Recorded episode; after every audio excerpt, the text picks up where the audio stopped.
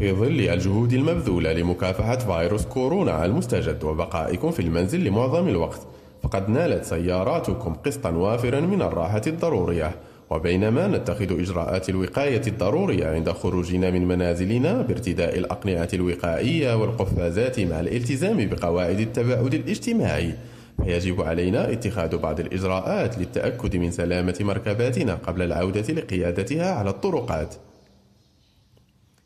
تقدم لكم قناة الميكانيسيان عددا من النصائح لضمان أعلى مستويات السلامة والأداء لمركباتكم والتي يسهل تطبيقها في المنزل.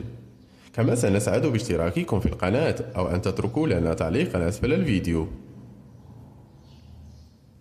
أولا فحص المؤشرات في حال وجود أي علامات تحذيرية. ثانيا التأكد من عمل أضواء السيارة الأمامية والخلفية بكفاءة. ثالثا فحص درجة حرارة المركبة.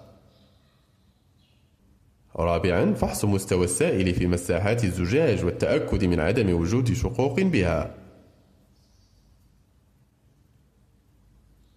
خامسا فحص بطارية المركبة والتأكد من عملها بكفاءة.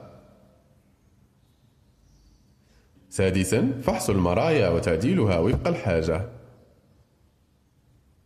سابعا وأخيرا التأكد من مستوى زيت المحرك باستخدام العلامة الخاصة.